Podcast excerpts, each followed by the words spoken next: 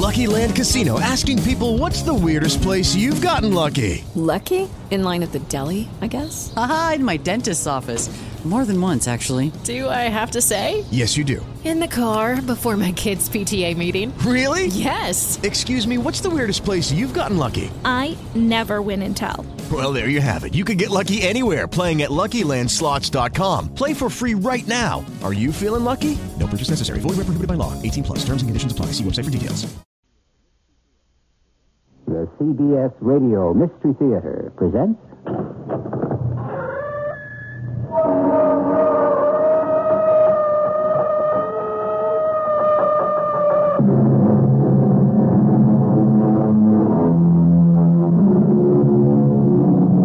Come in. Welcome. I'm E.G. Marshall. The Book of Records tells us that the longest authenticated age a human being has ever reached was 113 years, somewhere in upstate New York. We read about men and women in certain Asiatic parts of the Soviet Union who are reputed to live to the ripe age of 135. And the Bible records that all the days that Adam lived were 930 years. Have you ever considered what it might be like if by some miracle of circumstance you were to survive beyond the three score and ten allotted to most of us? But way beyond. Let the steel jaws of the guillotine drip with the finest blood in France. Slaughter them all, murder them all. Lady, How could you have been so clumsy as to let Madeleine de Chenier slip through your blood-stained fingers? How did you let her escape? Lady, you must control yourself. Because she was too clever. She escaped your horrible machine of death, and she lived on and on and on. In spite of all of you, she lived.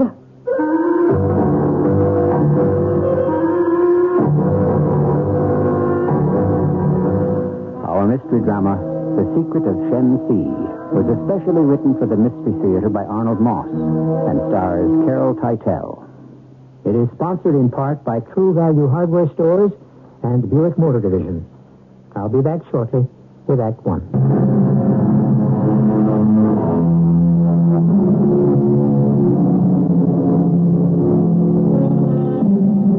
Recital of the history of mankind, we learn of raging floods, rampaging tornadoes, earth shattering quakes that have wiped out entire cities.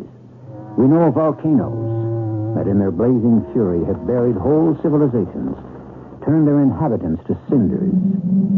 What lessons have we learned, if any, from these disasters?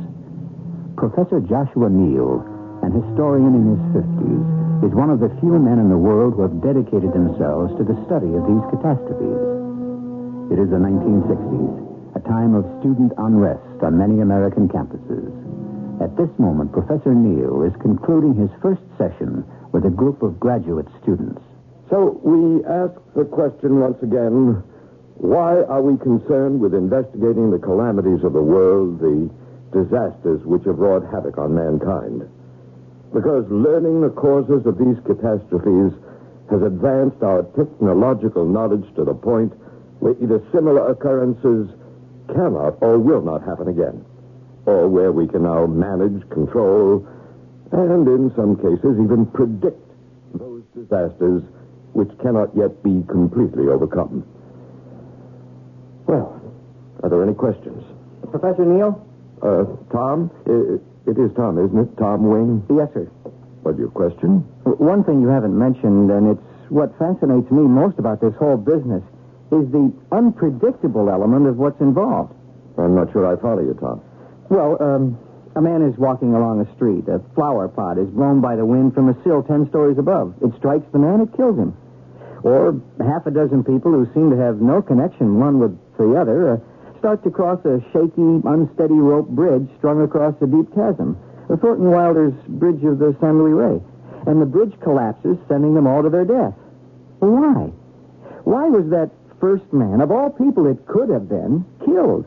Or those particular six people on the bridge? How do we account for that? Chance? Fate? Accident? What? Tom, I think you're asking if there's some master plan, some divine scheme, if you will, beyond our control, which activates a particular disaster and destines certain people to be part of it. Is that your question, Tom? Well, some people seem almost to be drawn into trouble and get hurt. Others walk right into it and nothing happens. And you're asking why? Well, would you venture an answer, Professor Neal? No, Tom, I don't think so. Because if I knew the answer to your question, I'd be sitting in the throne of God Himself. And none of us is quite ready for that. See you tomorrow, Tom, at my home.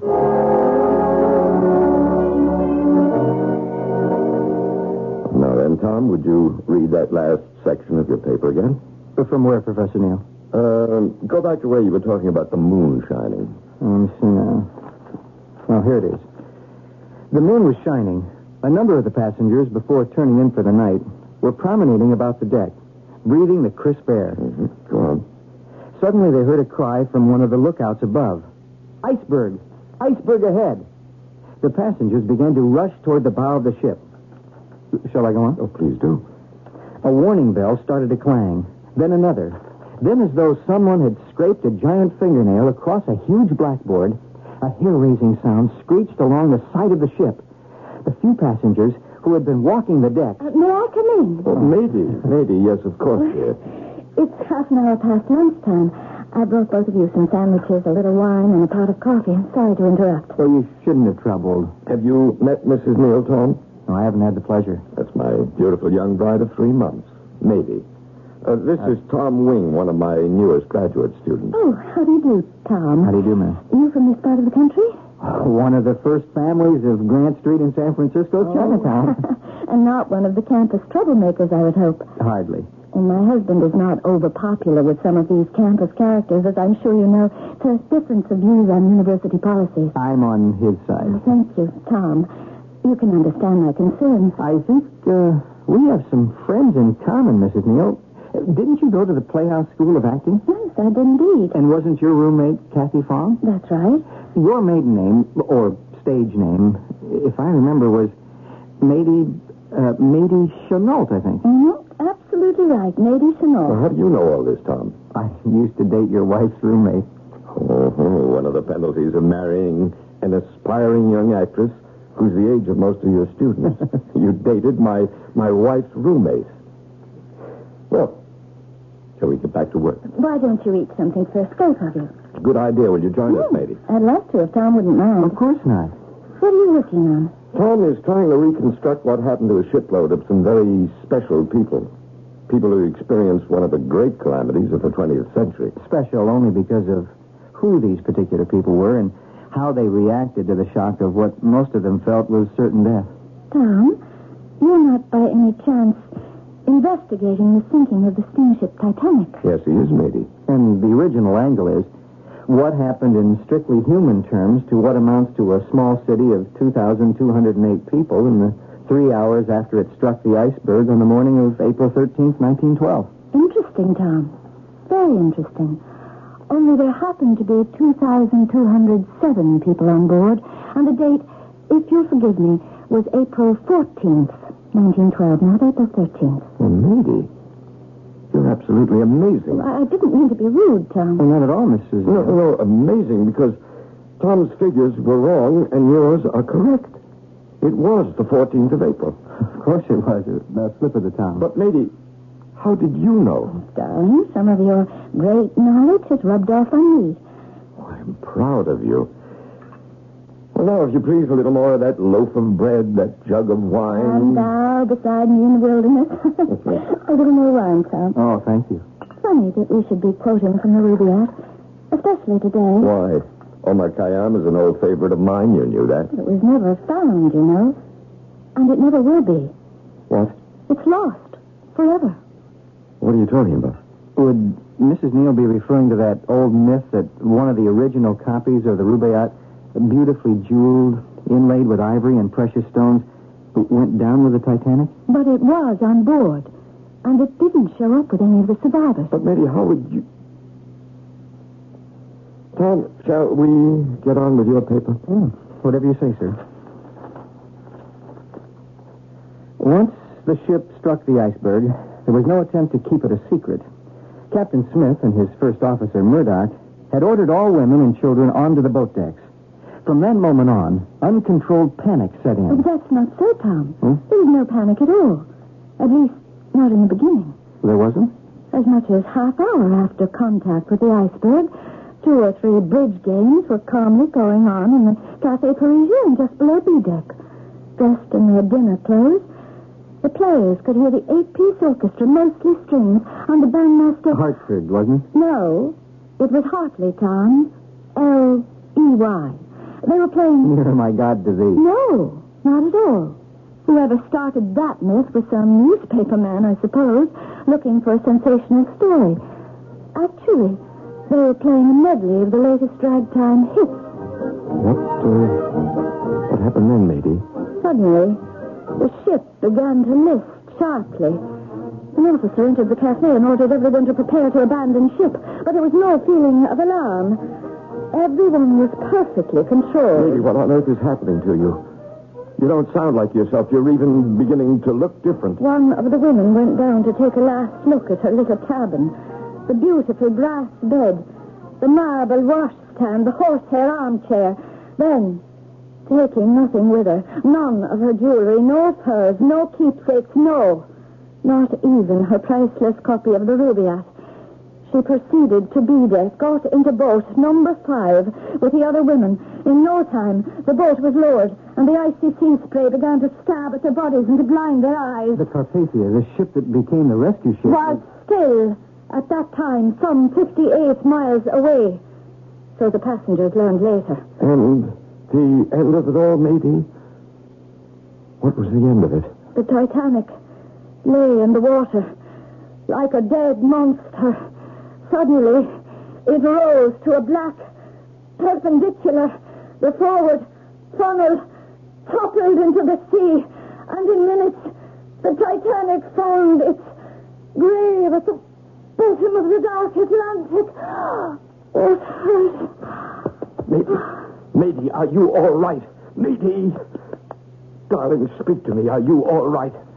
Oh, I'll, I'll be fine, Josh. Just help me to the bedroom. I, I must have some rest, and I must be alone. Completely alone. Your face. What's happening to your face?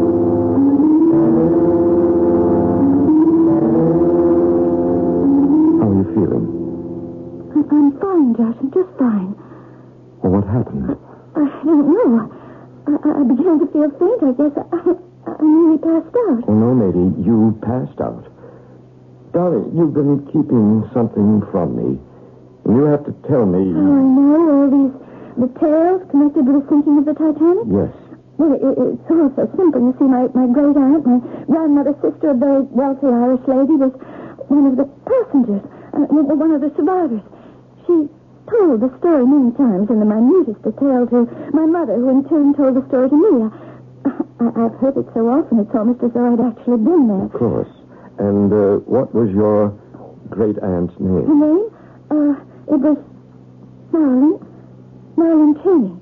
C H E N E Y. That's right.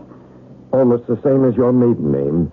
Mady Chenault, Marilyn Cheney. Same initials, too. Coincidence. Mady, here is the official list of every survivor and every victim of the Titanic. Furnished by the steamship line and by the British Board of Trade. All in alphabetical order. And Here. Now look, look down these lists. Nowhere can the name of Marilyn Cheney be found as a survivor. that can't be. But her name is here. As one of those listed among the missing.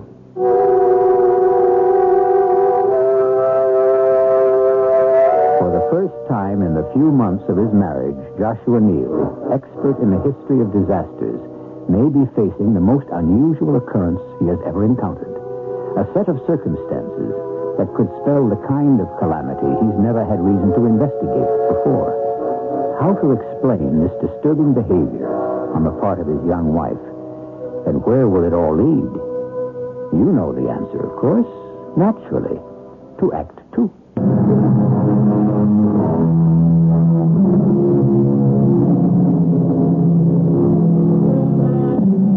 Man always always been intrigued by tales of the destruction brought about by the uncontrolled wrath of nature, the unplanned, the unanticipated, the sudden tornadoes, hurricanes, fires, floods.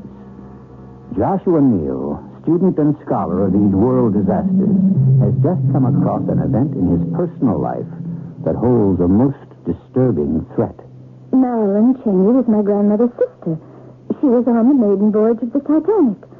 And she survived. According to the official, authentic list of the survivors, Marilyn Cheney disappeared with the ship, and her body was never found. I don't care what the list says. She survived. And she was picked up by the rescue ship, the Carpathia, hmm? and landed safely in New York a few days later. I suppose so. Well, what happened to her after But that? why are you asking me all these questions? In some unaccountable way, this afternoon, you seem to know just about everything there was to know about what went on that night on the Titanic. What happened in the lifeboats, everything, everything, down to the smallest, most insignificant detail. Is that so surprising? I've been coming into your library, spending my afternoons reading your books. There's nothing wrong with that, is there? Of course not. But not only do you seem to remember some of the most obscure trivialities. My training as an actress, I don't have to try. I have a, a, a photographic memory. But you're taking on the character, as it were, of your Irish great aunt, Marilyn Cheney, even sounding the way she must have, her voice, her speech, the slight lilt of her dialect. My talent as an actress. All right, then, one last question. At the end of your telling about those last hours on the Titanic, you lost consciousness. But not for long. As you came to, you asked me to help you here into the bedroom, where you insisted on being alone, completely alone, for over an hour. And What happened in that hour? I. I don't think I understand, Josh. An hour ago, when I placed you here on the bed, something had happened to you. Your features seemed to have changed. You didn't quite look like yourself as you do now. I haven't the slightest idea what you're talking about, Josh. Are you you're all right? Oh, yes, I'm fine. I'm concerned about you. You're being silly, dear. Look, uh, look, uh, maybe I do need a little air. Forgive me. I'm going out for a turn around the block.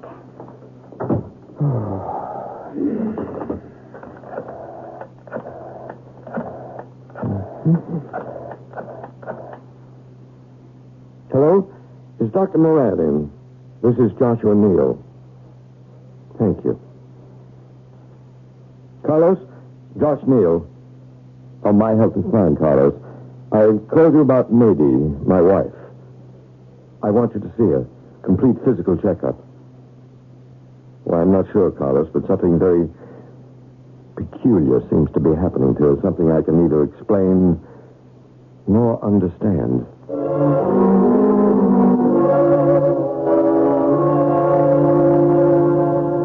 Done exactly what you've asked, Josh. I've gone over Mady from head to toe. Just about every test known to modern medicine. You're a lucky man. And you found nothing extraordinary, nothing at all. One or two little things that stumped me. Otherwise, you have not only a beautiful wife, but a healthy one, physically. Well, what was it that puzzled you? Oh, nothing really important. A little matter of keratosis. Of what? A form of what we call chloasma. A little brown spot you see on the skin of older people, on the back of their hands, on their temples, very often. You know them as liver spots. I never even noticed them on Mady. Well, she has them. And in a woman in her twenties, that's quite unusual. But certainly nothing to be concerned about.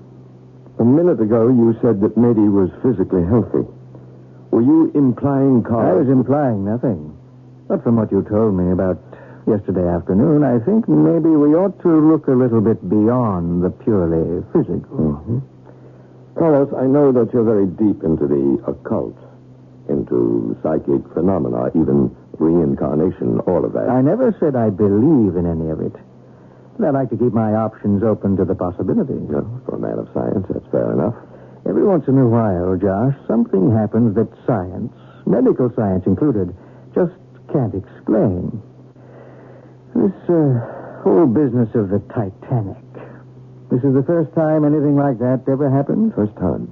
Did anything unusual take place before she started to take on the character of this older woman? No, nothing I can recall. She didn't seem to be going into a state of what you might call a trance of some kind. No, it all happened quite naturally. And at the end? Well, I told you she fainted. And when she came to, she looked different. How different? Her eyes, the expression on her face, the, the general features seemed actually to have changed. She could almost have been another woman. An older woman?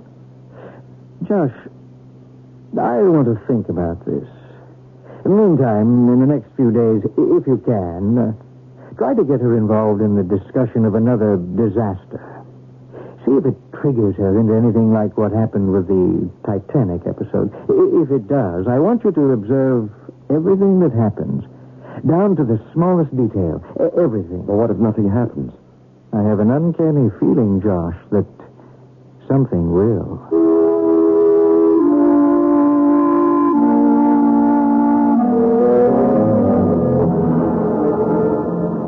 A little more wine, Carlos. Oh, I believe I will, thank you, Mady.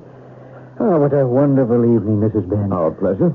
I never realized what a great collection of fine wines you have. Oh, it's not very big. I couldn't afford it. But I do have a few good ones. For very special people. Let's see. The white was. Uh, Uh, Palifuzzi and the red uh, Chateau Neuf de Pape. Uh, what was the year, Josh? Uh, as you can see, Carlos, Mady's a lovely woman, but her French is not one of her strong points. Stop teasing me about it. I've learned French three times before I gave up completely. oh, nobody's perfect, Mady. You know, I'm glad, Josh, that the situation on campus seems to have quieted down a little. it may be the calm before a very troublesome storm. I hope you're wrong, dear. Like the avalanche that comes hurtling down the mountain with almost no warning. Oh, now, stay out of Josh's territory, Carlos. of course. Well, you know, there's one thing about your calamities, Josh, that has always intrigued me. And that is? What do you suppose it is that draws people into areas and situations where sooner or later disaster has to strike? Where the risk of death is almost inevitable? It's not always easy to say. Could it be that many of them feel they have little or no choice? You mean like the people who live at the foot of Mount Vesuvius or Mount Etna? Knowing that any day the whole thing could suddenly blow up and pour its destruction right into their laps? And still they stay? Is that what you mean? Well, where else could they go? It's their home. Uh, that's not what I mean. I'm talking about those who do have a choice, who seem to be drawn into some of the weirdest situations only because they see the danger as some sort of a tremendous challenge. Are there such people? I think there are. And they keep on repeating their experiences every chance they get. Surely you're not serious, Carlos. In any event, neither Mady nor I are looking for that kind of challenge here on campus. And I suppose we should be grateful for whatever period of peace our young friends out there are gracious enough. Oh, what was that? Looks like a rock hurled right through the window. Well, I guess that's the end of peace. It always begins the same way. Suppose this is meant to be some kind of a warning. First come the rocks and then the paving blocks they tear up out of the narrow cobbled streets. What cobbled streets? And it ends with bleeding heads stuck onto the points of their sharp pikes. What they call their liberté poles, and there is no way to stop them. Mady, what are you saying? Now Stop it, stop it. Take your filthy hands from me. Let her alone, Josh. Exactly what I've been hoping for. Go, join the rabble of your revolution, the scum of old Paris. Sing your vulgar songs, overturn the throne of the beloved Louis XVI, of Marie Antoinette. Scream your cries of liberté, égalité, fraternité, till your throats are dry with your screaming. That's the way she was the last time. It might be dangerous to stop her. Oh, you were so thorough, all of you.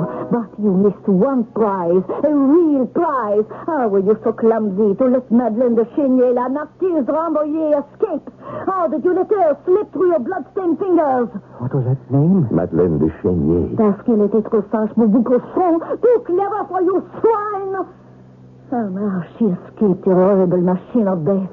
And she lived on and on and on. In spite of all of you, she lived. Carlos, help me. She's passed out.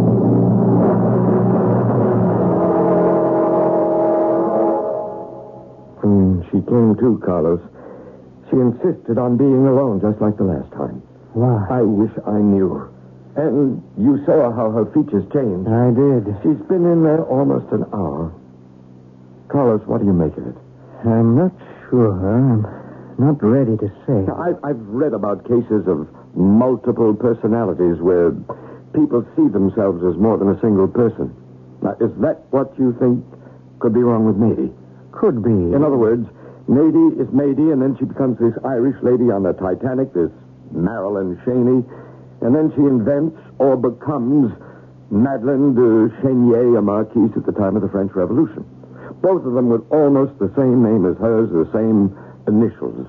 Three different personalities, three different people. We'll be lucky, Josh, if there are only three.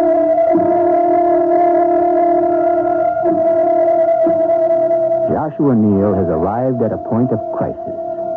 Most crises, like the disasters that he knows so well, seem to have a disturbing sameness to them. Most of them are unpredictable, and at the same time, most of them have a certain inevitability about them, as though they were, in a sense, predestined, as though they just had to be, which is of grave concern and deeply distressing to Professor Neal.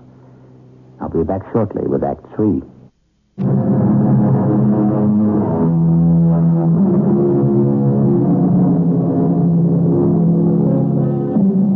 Uncommon for a person to marry without revealing to his partner every small, unpleasant detail of a secret past.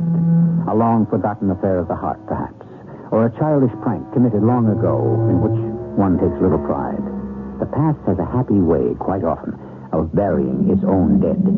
But in many a marriage, since we live in time, the past can often become the most momentous part of the present, as Joshua Neal is soon to discover. Mady, listen to me, please. I think you're in some kind of trouble. And all I'm trying to do is to help. I am not in trouble, and I don't need anybody's help. Will you answer a few last questions, please? This this French Revolution thing, like with the Titanic, you made it sound so real. You became so involved with what must have happened. One would think that. One would think, what? Well, now, look, Mady, let's face it. You don't speak French, right? Hmm.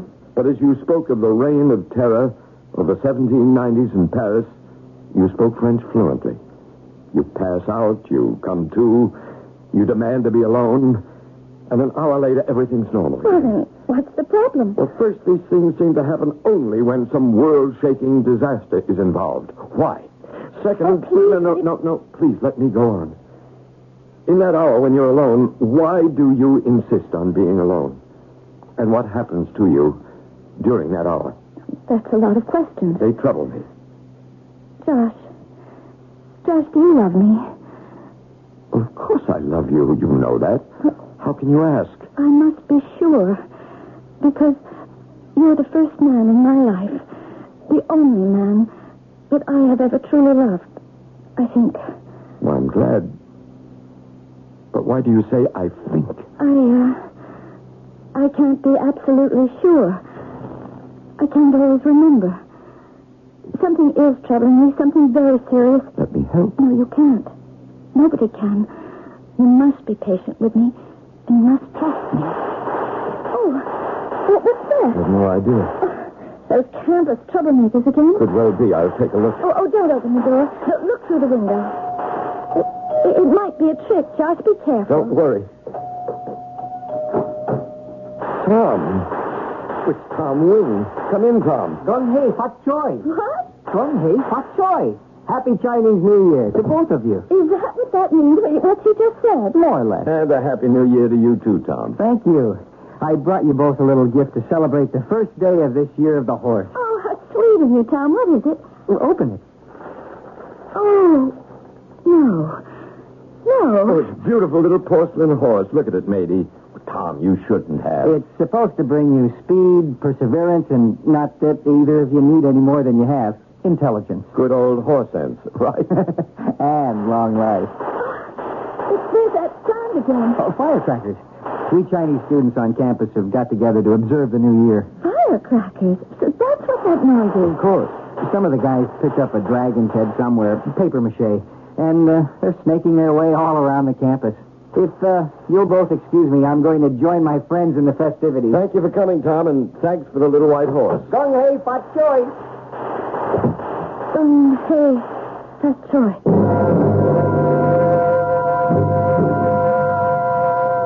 She's in the bedroom, Carlos, resting. You said on the phone that there was an emergency. There might be. She's upset about something. Something's on her mind. And that's why I called you. All right to go into her? I think so. Mady? Good evening. Oh, hello, Carlos. Uh, to what do we owe the pleasure of your company? Oh, just plain boredom. I thought I'd drop by and beat your husband at a game of chess. What's that little porcelain horse you've got in your hand? A gift from one of Josh's students. Oh, the Chinese kids are putting on quite a show this year. I wish they'd stop. That's a wonderful way they have of keeping up the traditions of their ancestors. Small link in a civilization, a way of life that's lasted an awfully long time. Why do you say that? Reminds me a little of those enormous sea turtles we saw last year in the Caribbean. Do you remember? I remember.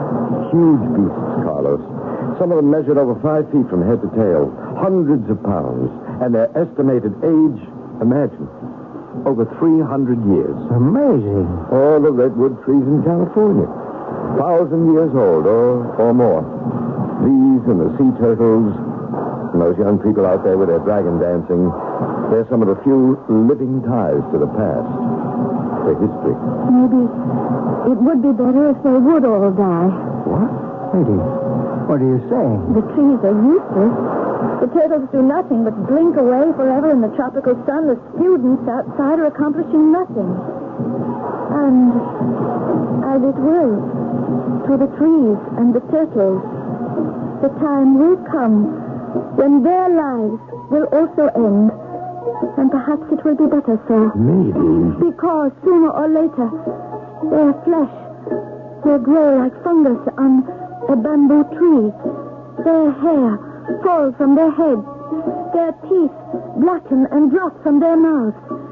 Because they could not learn to live forever. They could not learn to remain eternally young. They could not learn to avoid the pain and horror of growing old. The face is changing. It's becoming oriental. Go on, Josh. It happened, you know, once, only once, in the entire history of the world. Only one person discovered the secret. Who was that person? Where did it happen? Over 400 years ago, during the Ming Dynasty, in the province of Shen-Si in northwest China. The birthplace of all things the Chinese are so proud of. Porcelain, textiles, painting, the brilliant colors of enamels on glaze. The cradle of China, it was called. Until that day, when the cradle of China became its grave. It's grave? January 24th, in the year 1556, by the calendar of the West. New Year's Day, the year of the horse. The same dancing, the same firecrackers, and it was the end. That was the day.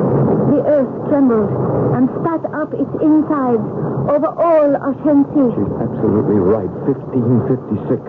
That was the most destructive quake the earth has ever known. Over 800,000 people were killed.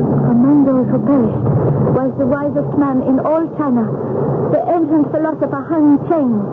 It was he who, along with the most lavish gifts, taught the most precious secret on earth to his young granddaughter, one of the few who survived the upheaval of the earth. The secret. What secret? Who was she, this granddaughter?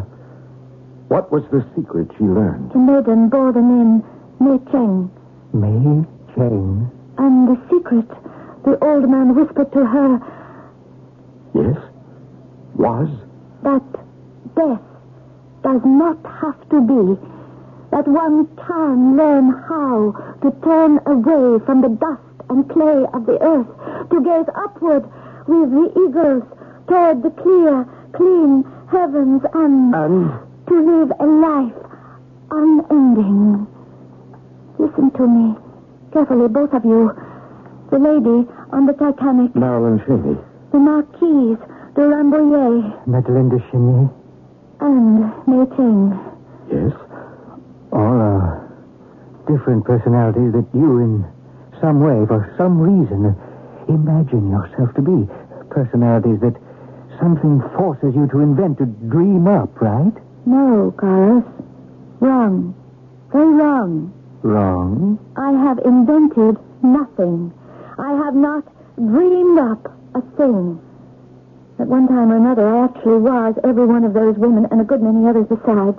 And maybe I, I, I found it hard to grasp what you're saying. I was born in Shen-Si province in China, next to the Great Wall, in the year 1540. Over 425 years ago. At the age of 16, I received three precious gifts from my grandfather, Han Cheng. A little white porcelain horse, a rare manuscript of the Rubaiyat of Omar Khayyam, given to him by some traveler from the West. And the most priceless gift of all, the secret of eternal life and unending youth. You expect us to believe that? For all these hundreds of years, I have wandered from one country to another, taking on the manners, the language, the appearance of women of that country. I was on the Titanic. I lived through the days of the French Revolution. All these happenings, I was there. Carlos, you've got to help us. No, I am not mad. I am as sane as either one of you. Through the centuries, I, I have been drawn to all these world disasters, their challenges, their excitement, because I knew that I was not vulnerable to their destructive powers. I knew that I was the one person on earth who had conquered death.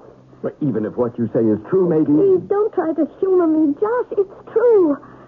Carlos nearly exposed my secret when he couldn't explain away the liver spots of an old woman on my hands and face. Am I right, Carlos? I suppose. uh, You need more proof? Here, Josh. Hold this little porcelain horse for a moment.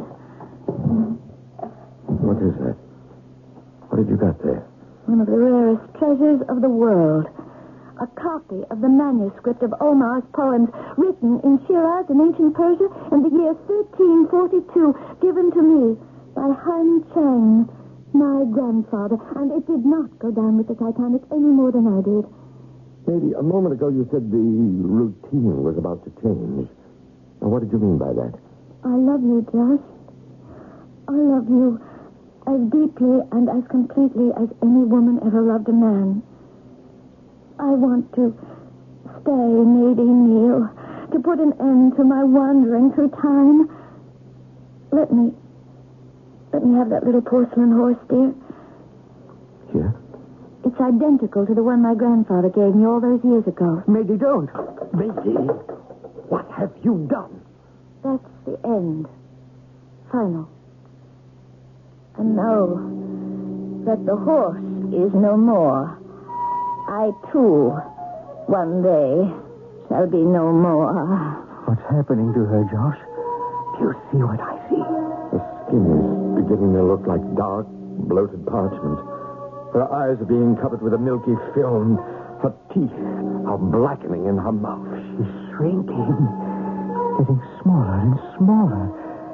She's turning into a tiny bundle of an old lady, no bigger than a little Chinese doll. Lady, Who?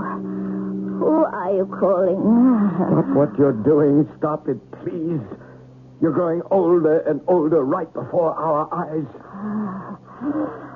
Carlos, she's dying. I didn't think it would work so quickly or start so soon.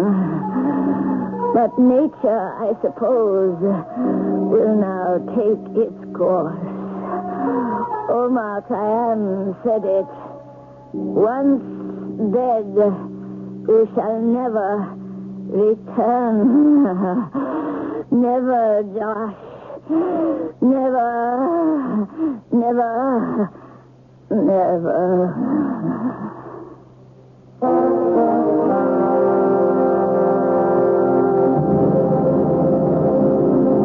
As Joshua Neal watches his beautiful young wife suddenly shrivel into a mummy like wisp of an ancient Chinese lady. And as she breathes her last, he turns the pages of the yellowed manuscript of the quatrains of Omar Khayyam and reads, Strange, is it not, that of the myriad who before us passed the door of darkness through, not one returns to tell us of the road which we must travel too.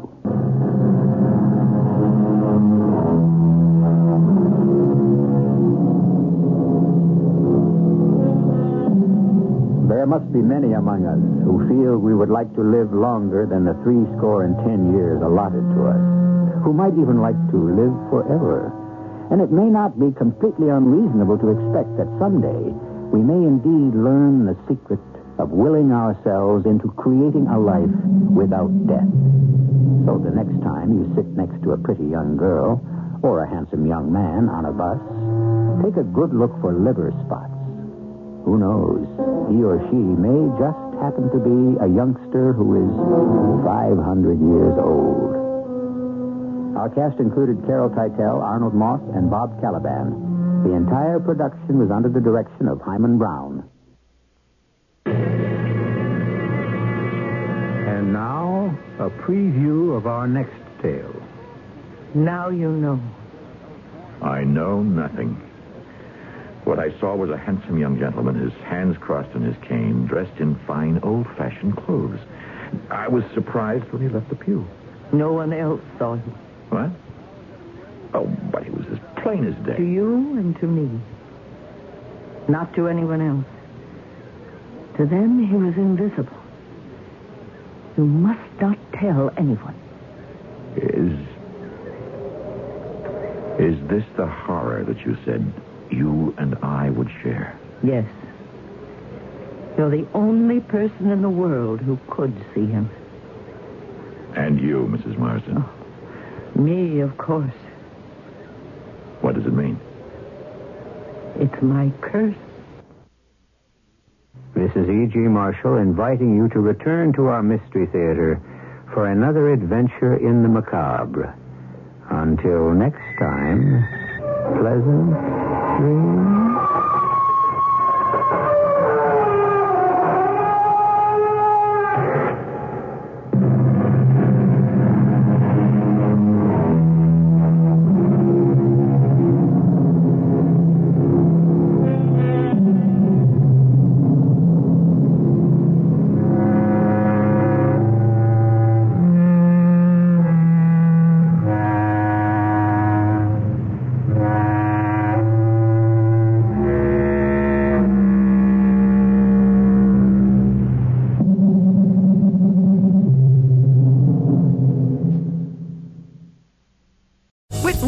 Lucky slots, you can get lucky just about anywhere. Dearly beloved, we are gathered here today to. Has anyone seen the bride and groom?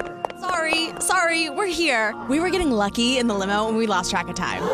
No, Lucky Land Casino, with cash prizes that add up quicker than a guest registry. In that case, I pronounce you lucky. Play for free at LuckyLandSlots.com. Daily bonuses are waiting. No purchase necessary. Void where prohibited by law. 18 plus. Terms and conditions apply. See website for details.